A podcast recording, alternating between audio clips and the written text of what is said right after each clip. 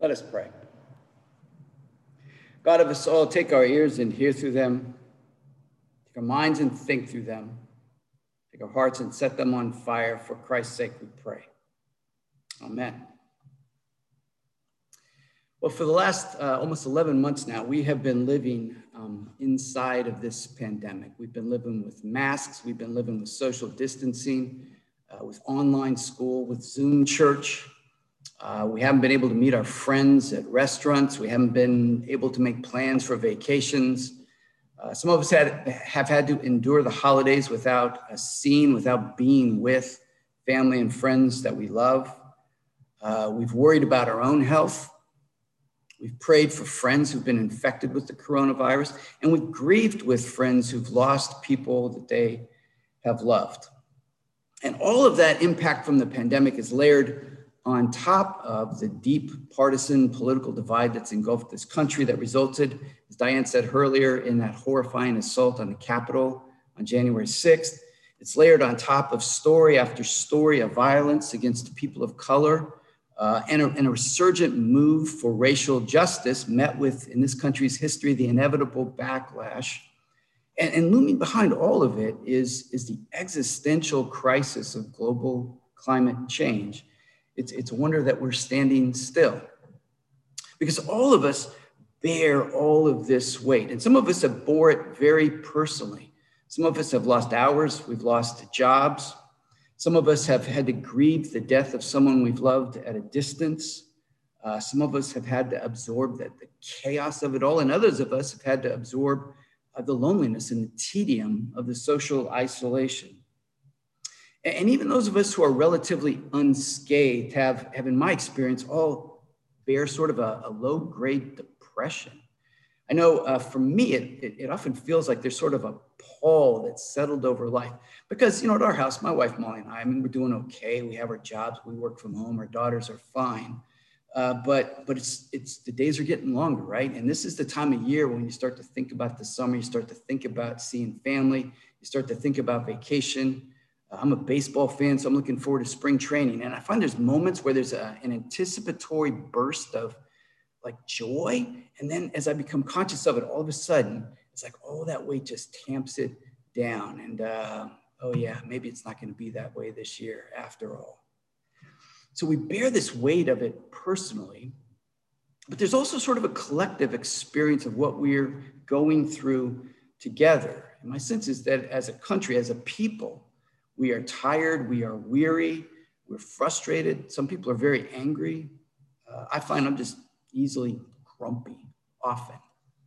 So, in the midst of this pandemic, uh, we need healing, we need hope. In, in the second story that Luke tells today, from this reading in uh, Luke chapter 7, we're told that Jesus was moved with compassion Jesus and, and his friends, his disciples, and a whole crowd of people are moving toward the town of Nain, which is a few miles southeast of Nazareth. And at the same time, a widow and, and a crowd of mourners bearing the body of her son are leaving the town. They're going out beyond the city gate to, to bury her son who has died. And so she suffered not only the loss of her husband, but now the loss of her only child. And layered on top of that grief is the prospect of a very vulnerable future for a woman without a husband, a woman without a son, a woman in a very, what was then a very patriarchal society. When those two processions meet, the one literally bearing death and the other promising life, the one enduring suffering and the other embodying hope, when those two processions meet, we're told that Jesus was moved with compassion that Jesus literally suffered with her. That's, that's the literal meaning of compassion. He felt her despair deeply. In fact, the, the Greek word there that's translated as compassion in its root means intestine. In other words, it's a gut wrenching compassion that Jesus feels. And so he consoles the widow. He stops the procession, and we're told that he healed. He raised to new life this son and then gave him back to his mother and restored their family. Now, I'm not going to pretend to understand how that could happen.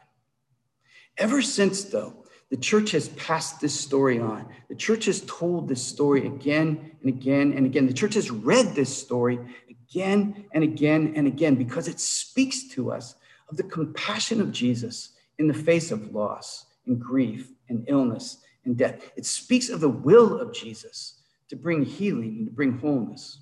And it speaks of the power of God to, um, as, as it's written in Romans 4, to bring life to the dead, to what has died, to what is deathly in us.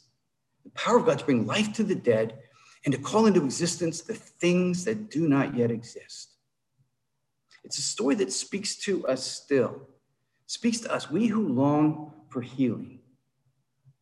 Alice Walker in one place says that um, healing begins where the wound was made.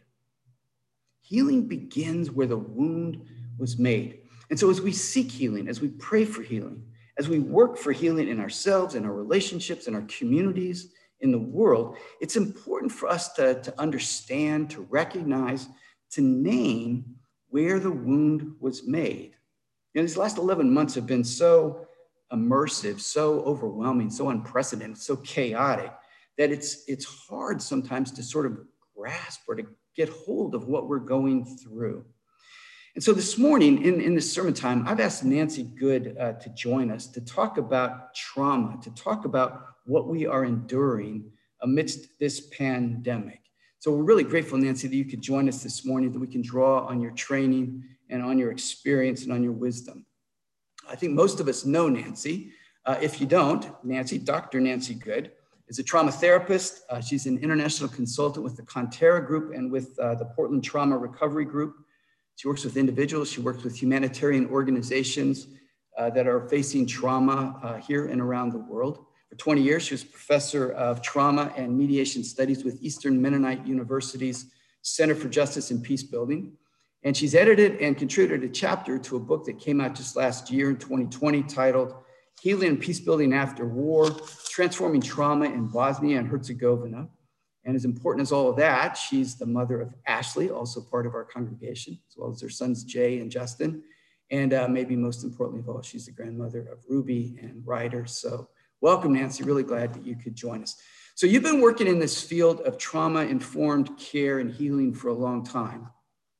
This pandemic is, um, it's unlike anything that, that I've experienced or that most of us have experienced in our lifetimes. In your practice, what, what are you seeing? What are the impacts of, of this pandemic in terms of trauma uh, in, in, in, in your work? What are you seeing? Well, I appreciate the uh, opportunity to kind of come on board here this morning. At, at, at, the same time, I must admit that um, sort of hearing some of the complexity that we're laying out this morning for healing, um, I feel like I want to be uh, a listener in the audience. And I do feel like even though in many of these decades of working in this, um, I continue to be very, very much a, a learner. Um, and before I get into answer that question, I just want to correct one important thing about me that you were mentioning is that my children are Ashley, Jay, and Julian, not Jay and Justin. I'm going to hear from from my youngest child uh, if I didn't correct that. So sorry about that. And Julian. Um, so to your question, yeah, I'm hearing um, a lot this past year. It's crazy to believe, to imagine that it's been a year of this experience with COVID 19.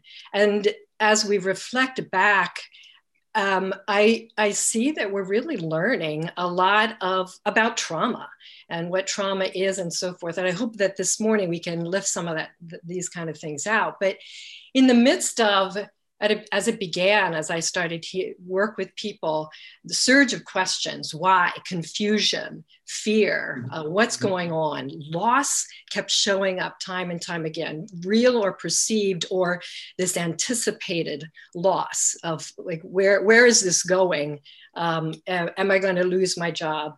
Um, what, what's going to happen to our family? Is, is this um, um going to be finished in three months or six months for sure, and then we can get back to worshiping together. But then summer came and went. And so, one of the things that's really being lifted out as time has gone on about this pandemic, what we're learning is on the spectrum of trauma, it's not a simple thing, it's not a one time event. There's a spectrum of trauma that can go from a small t trauma which would be very troubling and traumatic to some folks, maybe on a smaller scale. And it's still important. But the other spectrum is what we're dealing with is a capital T trauma that again is not only because it's so massive and it continues on a year later um, and but also because of the large scale nature so small t to, to large t it all is important um, many times we get into comp- competitive or comparative trauma or, or grief as well. Mine wasn't that much, so maybe I shouldn't attend to it. And that's uh, a falsehood. We might get, it, get into some of the myths later. Um, but we begin to also understand the difference between individual and a single incident of trauma to here we are experiencing collective trauma. Again, another uh, name and definition of uh, that's even not local or Portland or US, but a global endemic. And another term is cumulative trauma, which is really, really important because it's an invisible growing of something that's not right. And then it's kind of like the warm water, you know, that kind of heats up, and then all of a sudden you realize you're getting scorched. Mm-hmm. Um, and, and it's so important that in this work, one of the things we find is that if you name it, you can possibly begin to tame it something that feels out of control. And I think mm-hmm. that's my hope here as we have this conversation um, this morning that, you know, we, we, begin to understand and put some different names. I mean, this mm-hmm. trauma stuff is really, really quite complex. And the last thing I'll say is, is about this phrase that we talked about in the the Sunday school and from the beginnings of the trauma healing classes and work that I've done is this phrase of trauma that is not transformed gets transferred. And I bring out this phrase, let's just pull apart a moment because it, it points to the urgency of us to really get into some more uh, intricate understanding of what trauma is and what are those components that we might be able to then work with and, and do something about when we're in such a helpless state. Mm-hmm. But trauma is this wound. It's a, from the Greek word, you know, it's a, a, a wound of many sorts that we need to understand not only where the wound um, begins, as Alice Walker talks about, but what, what it is about, where it's lodged, where it has spread, and then right. what are some components. And so this trauma that's not transformed, history demonstrates this all over the place that hurt people hurt people who hurt people, and the cycle keeps going on and on. That if the wounds of trauma are not guided to some kind of safe healing path, we really need to give intentional focus to that. It's likely that unhealed traumas um, may contribute to cycles of violence, and we have um, inter, intergenerational trauma that's passed on, uh, you know, from generation to generation, where the victims become the aggressors unhealed trauma is externalized to others looking for somebody to blame or project, right? Um, uh, some of our anguish and anger on make somebody else feel, maybe them, the the other group, what we felt, um, or what you know the helplessness that we're experiencing, or the other piece of reenactment of trauma is that trauma gets turned inwardly. And this is the one, the piece that I think more often happens. Of course, we, we, we learn, we hear a lot about the externalization, the aggressors, the perpetrators, that sort of thing. And what we, I think, really need to grapple with is this piece of internalized um, where we take it inside and it starts showing up as depression, mm-hmm. cynicism, hopelessness, mm-hmm. um, or internalized, you know, self-loathing. We, we somehow blame ourselves. We shoulda, coulda, woulda, should have known. That it was coming and then be competent enough to know what to do about it when it gets here yet we're feeling so um, stuck and trapped so those those two pieces just to lift out this uh, trauma that is not transformed it has to go somewhere and it, it, yeah. it sometimes goes out or it goes in or it gets transfer, uh, transformed yeah. a third way that's really helpful. That's really helpful. And that notion of uh, if, if we can name it, then perhaps we can begin to work toward toward taming it. I know in the book you wrote a chapter, the chapter you contributed is, is on what trauma is, what it is not. And I think you address a few myths, uh, maybe some misunderstandings. So maybe you could talk us through that a little bit, uh, what trauma isn't, so we have a better sense of what it is, that kind of name it in order to start to work toward uh, being able to tame it. Yeah.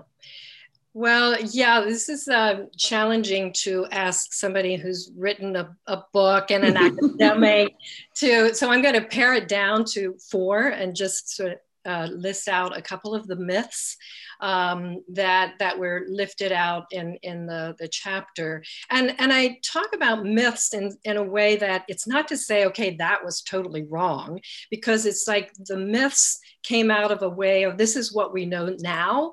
And and so now it's like folding it out a bit more to enter in some more truths and research that, that we're finding these days. So a first myth is uh, that trauma is, is not something to just get over.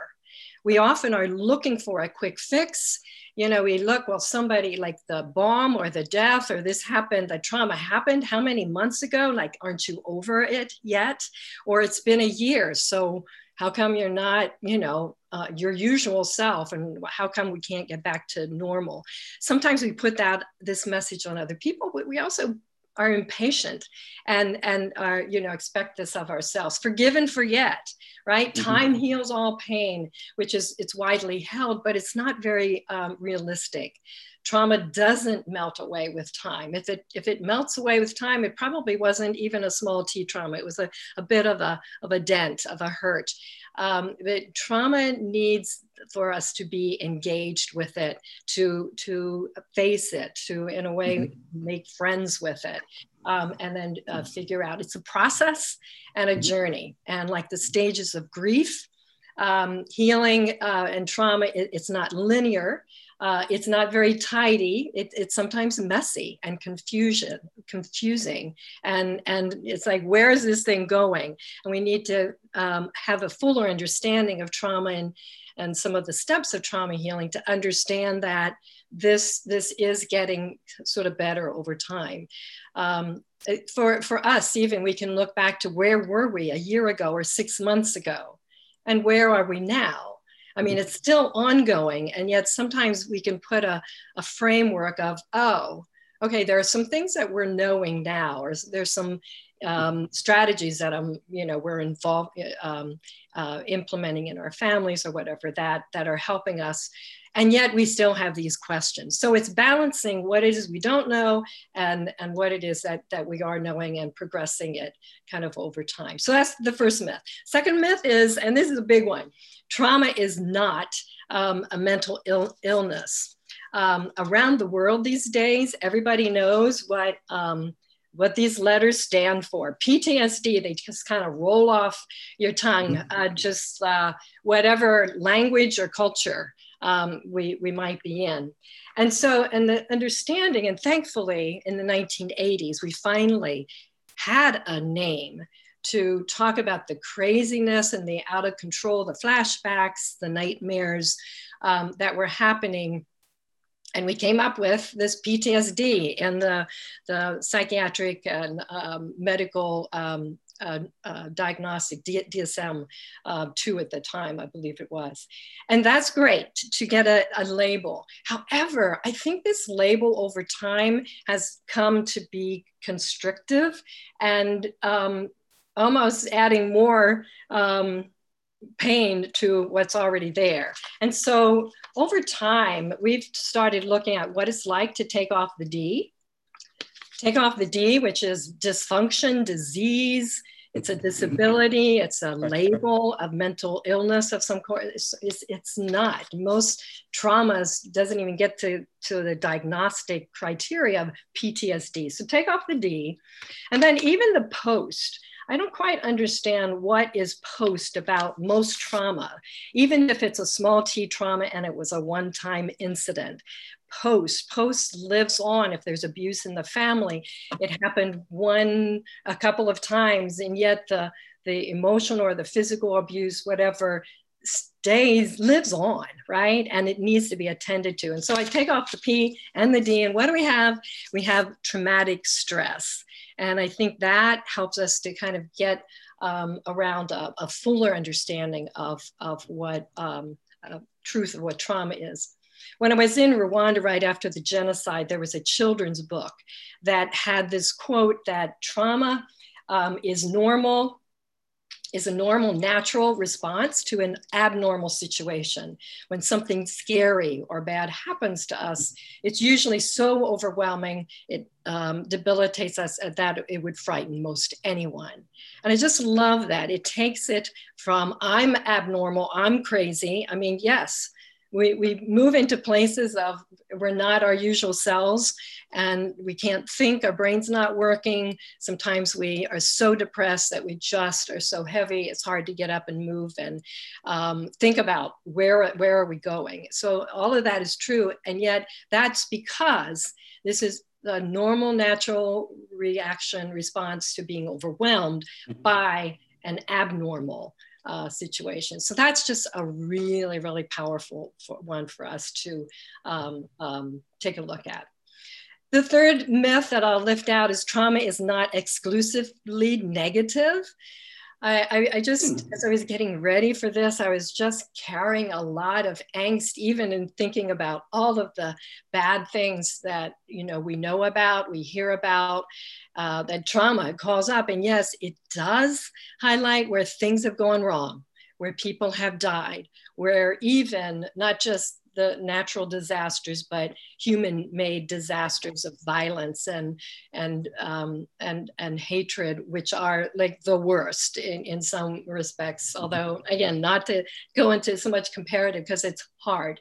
Um, but that trauma is negative and destructive. But in the last uh, two decades, I've been working, especially in the field of trauma healing, has gotten lodged somewhat, I think, in a wonderful way, um, balancing PTSD, post traumatic, you know, PTSD, the uh, destruction of it, balancing it with PTG, post traumatic growth. And in mm-hmm. positive psychology in the mid 90s, um, and psychologists and sociologists and others have been researching how it is that some people go in and through the worst of traumas. And even in the midst of it, they are finding some reason to go on, certainly survive, that's a mm-hmm. good thing, but are finding mm-hmm. ways of thriving and that, that was so fascinating for me that when it came time for me to sort of look at some doctoral studies, that was the one that I locked into.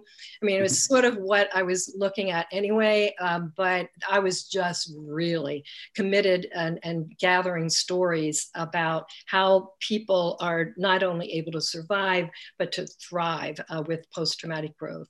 And the last myth I'll just name because it maybe takes us into the others, and, and please push me out, although I know time. Uh, is, is limited here, um, Rod. But um, the last myth is trauma is not just a touchy feely, soft psychology science. Um, it does touch us emotionally and psychologically. And psychologists and social workers and, and, and uh, psych- psychiatrists, et cetera, et cetera, work with traumatized people. That's all true. Um, however, that's just a part of it. Trauma, uh, traumatic stress affects the whole of us. It, it affects us on so many scales, and, and maybe we'll talk about this in a minute. So those are my four brief um, myths that I hope you yeah. can begin to hear some of the truth that's, yeah. yeah. That's really helpful. And that, that, that last one really leads into the next question I had. You said that trauma affects uh, the whole of us.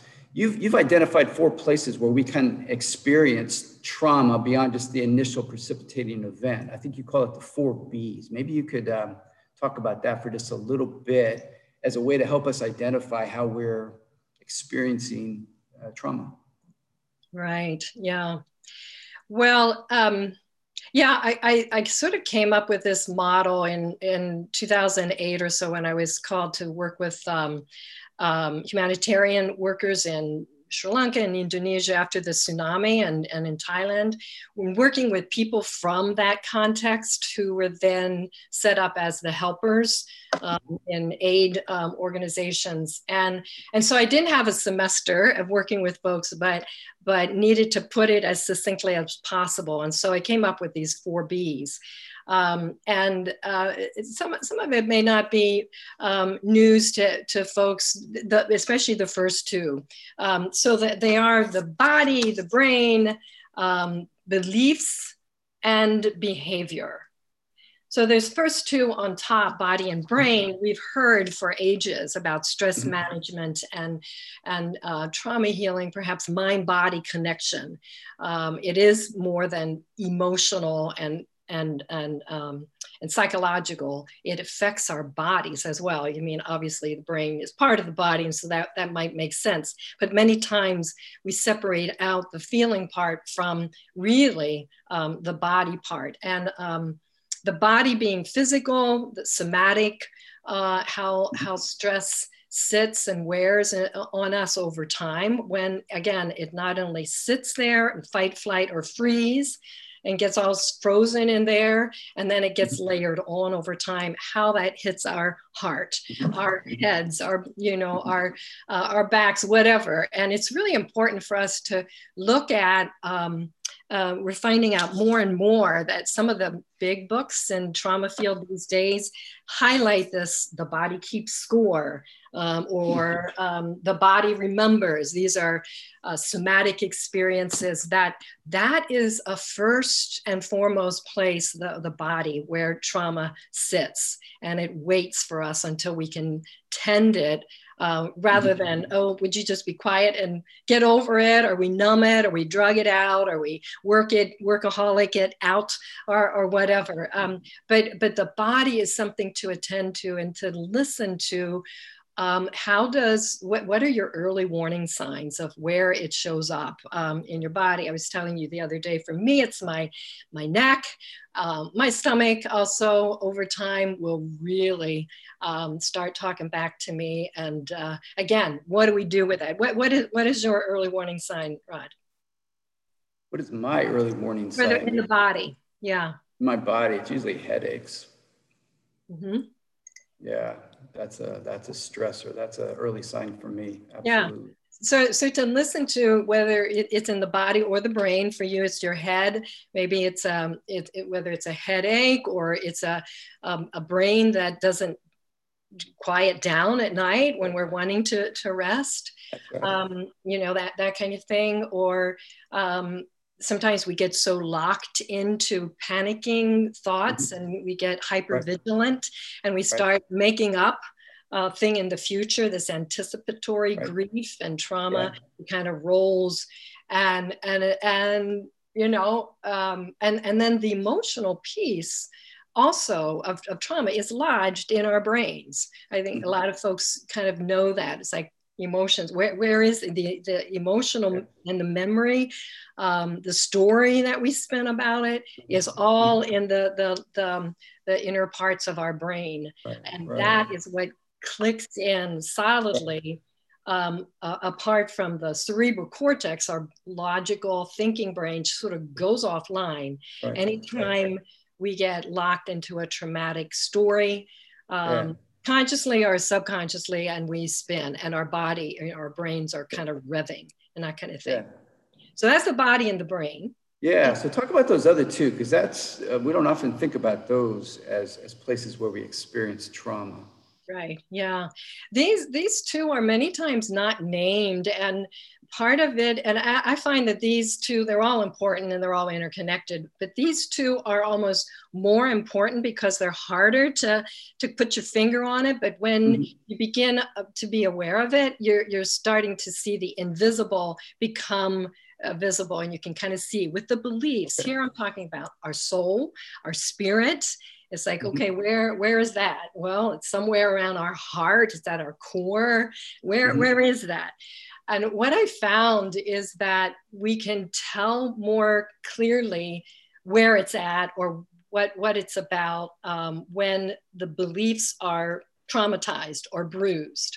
And so what, what it looks like, for example, is a person who has gone off to really in a wonderful way save the world joining a humanitarian you know mennonite central committee i mean um, you know the international refugee committee whatever it might be And, and after t- a time, some of what they signed up for is is diminished. Um, it's they're hitting. I mean, of course, they're hitting the, some of the worst of the chaos and troubles in in the world that are out there, and the injustices. It's uh, right. heart wrenching, right? And so, what happens when we don't tend and, and name that um, the, the beliefs that are traumatized is that it starts showing up as cynicism, apathy. And here you have a person who, who has a beautiful aim and values and a mindset, and yet, um, and HR folks know this is called, it shows up as presenteeism. You know, they show up at work, they clock in, they're there, and yet their heart is not in it. And, and it's really quite toxic to that person, um, as well as the heaviness that, that is spewed yeah. out into team members as well. So that's the beliefs. Okay. okay. And then the, the last one is um, behavior. And here I'm talking about the social um, mm-hmm. interaction of how trauma, traumatic stress kind of spills out in our social mm-hmm. relationships. I think mm-hmm. you mentioned you, you get irritable sometimes, Rod. But anyway, for, for any of us, yes, we, we, we're, we're shorter, maybe we're not as patient. Um, we we are really frustrated because we want somebody to understand us and whether it's our team person or family member who's just always arguing with us and doesn't ever hear us out. Anyway there's a lot of entanglement with with the behavior and the social interaction. Um, and a key one also is is when we isolate ourselves right? Yeah. And we pull back because we're trying to figure out what the world is happening. How come I can't think clearly anymore? And why am I so irritable? Right. And so we pull back, and sometimes that's understandable. But then to stay in that isolated, mm-hmm. then then we're um, we're really feeding um, and adding in a multiple multiplied way, right? Yeah. Um, to to the devastation that's already yeah. very dangerous. Yeah, it's really helpful because we, we experience a stressful event or whatever it might be, and, and, and we kind of lock on that specific, and it's sometimes not obvious the way that it's, it sort of ripples out through through us, our bodies, our, our, our brains, as you said, our relationships. But when we talked earlier, you said that those four B's are also the places that we can start to move through, that we can start to move toward uh, tra- post-traumatic growth or, or build toward uh, resilience is a word that I think you often use. So maybe you could say a bit about that too. Right. So just briefly here and, and um, a couple of key points maybe as a takeaway is for each of us to um, understand, yeah, the, the, the bad news maybe is that we have four or more areas where trauma hits us at all sides and in society and at large. And yet, the good news is that we have at least those four doors to enter in. Some of us might go after more healthy practices, resilient practices with the body. Some of us might be more inclined to, to feed our, our brains in a more healthy way and make sure that we get our sleep or whatever mm-hmm. it might be. Mm-hmm. So, so we have at least those four um, uh, B's to also look at building resilience and post traumatic growth, even as we're experiencing the trauma.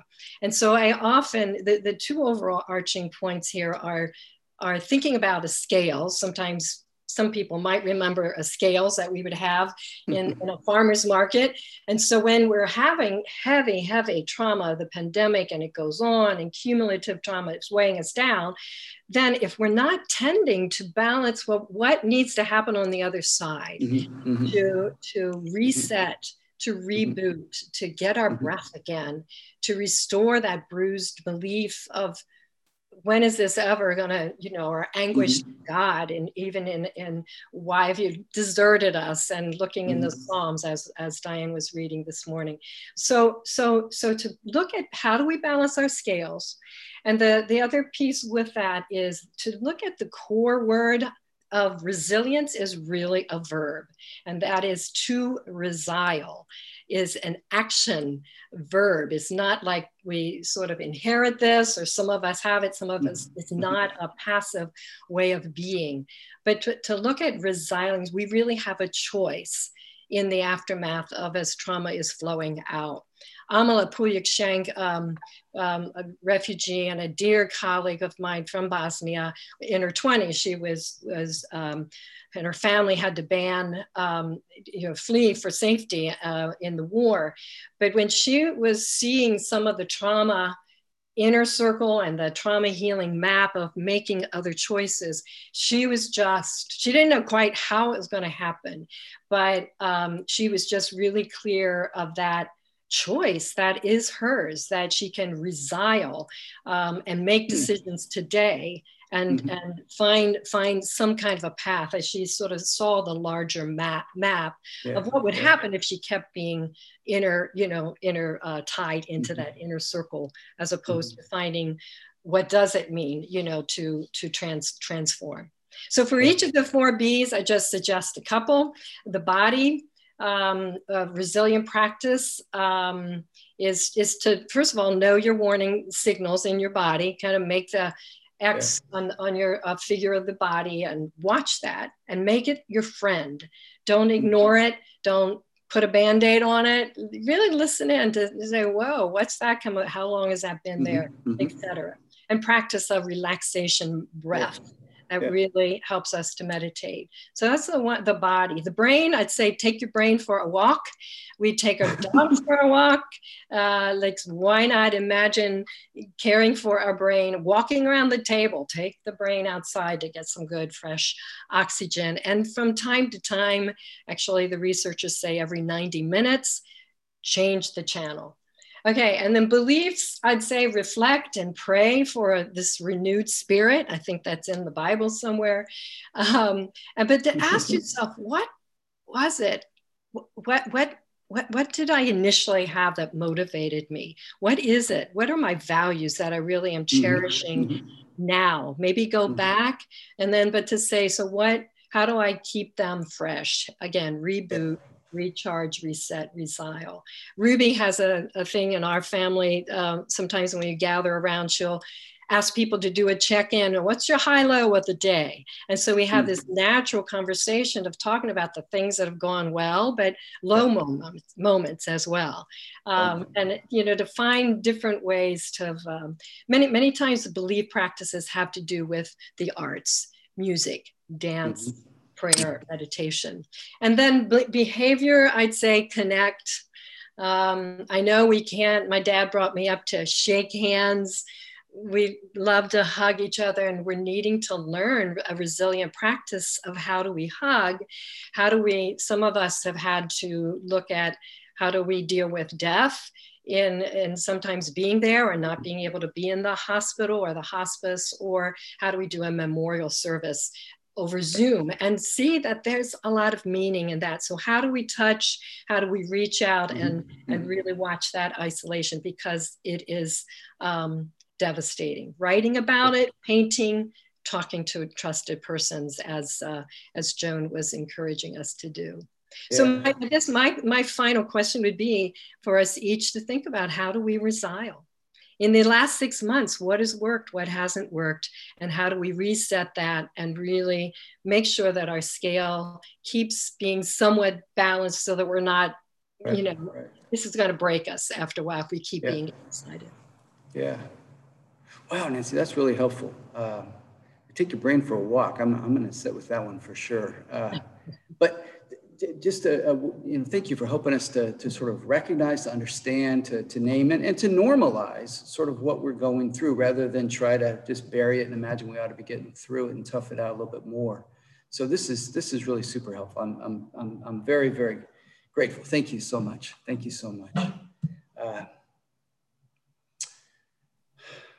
well, I'm grateful for that deeper understanding of trauma and uh, a way to name what we're going through. In the scripture that we read earlier, the story from Luke chapter 7, um, there are these two processions, right? On the one, Jesus bearing in his body, bearing in his soul the love, the mercy, the healing power of God. And, and then the woman, the widow, the one who's now been bereaved again. And in, in the moment when those two meet, Jesus was moved by compassion to, to heal the son and to restore him to his mother. And in that moment, the words of the psalmist that we heard earlier in Psalm 30 came true, right?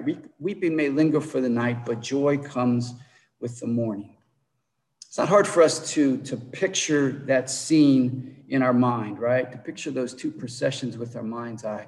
But what I'd like you to do now is, is to picture yourself in that scene. Um, what pain, what grief, what loss, what illness are you bearing? What trauma are you experiencing in your life? Uh, what weight are you carrying with you uh, for yourself, for someone you love, for our common life, for the earth itself? In a moment, we are going to pray for healing because we trust that the Spirit of Christ moves toward us still. We trust that uh, Christ is moved by compassion still. We trust that Jesus can move in and among and through us to bring healing and to bring wholeness.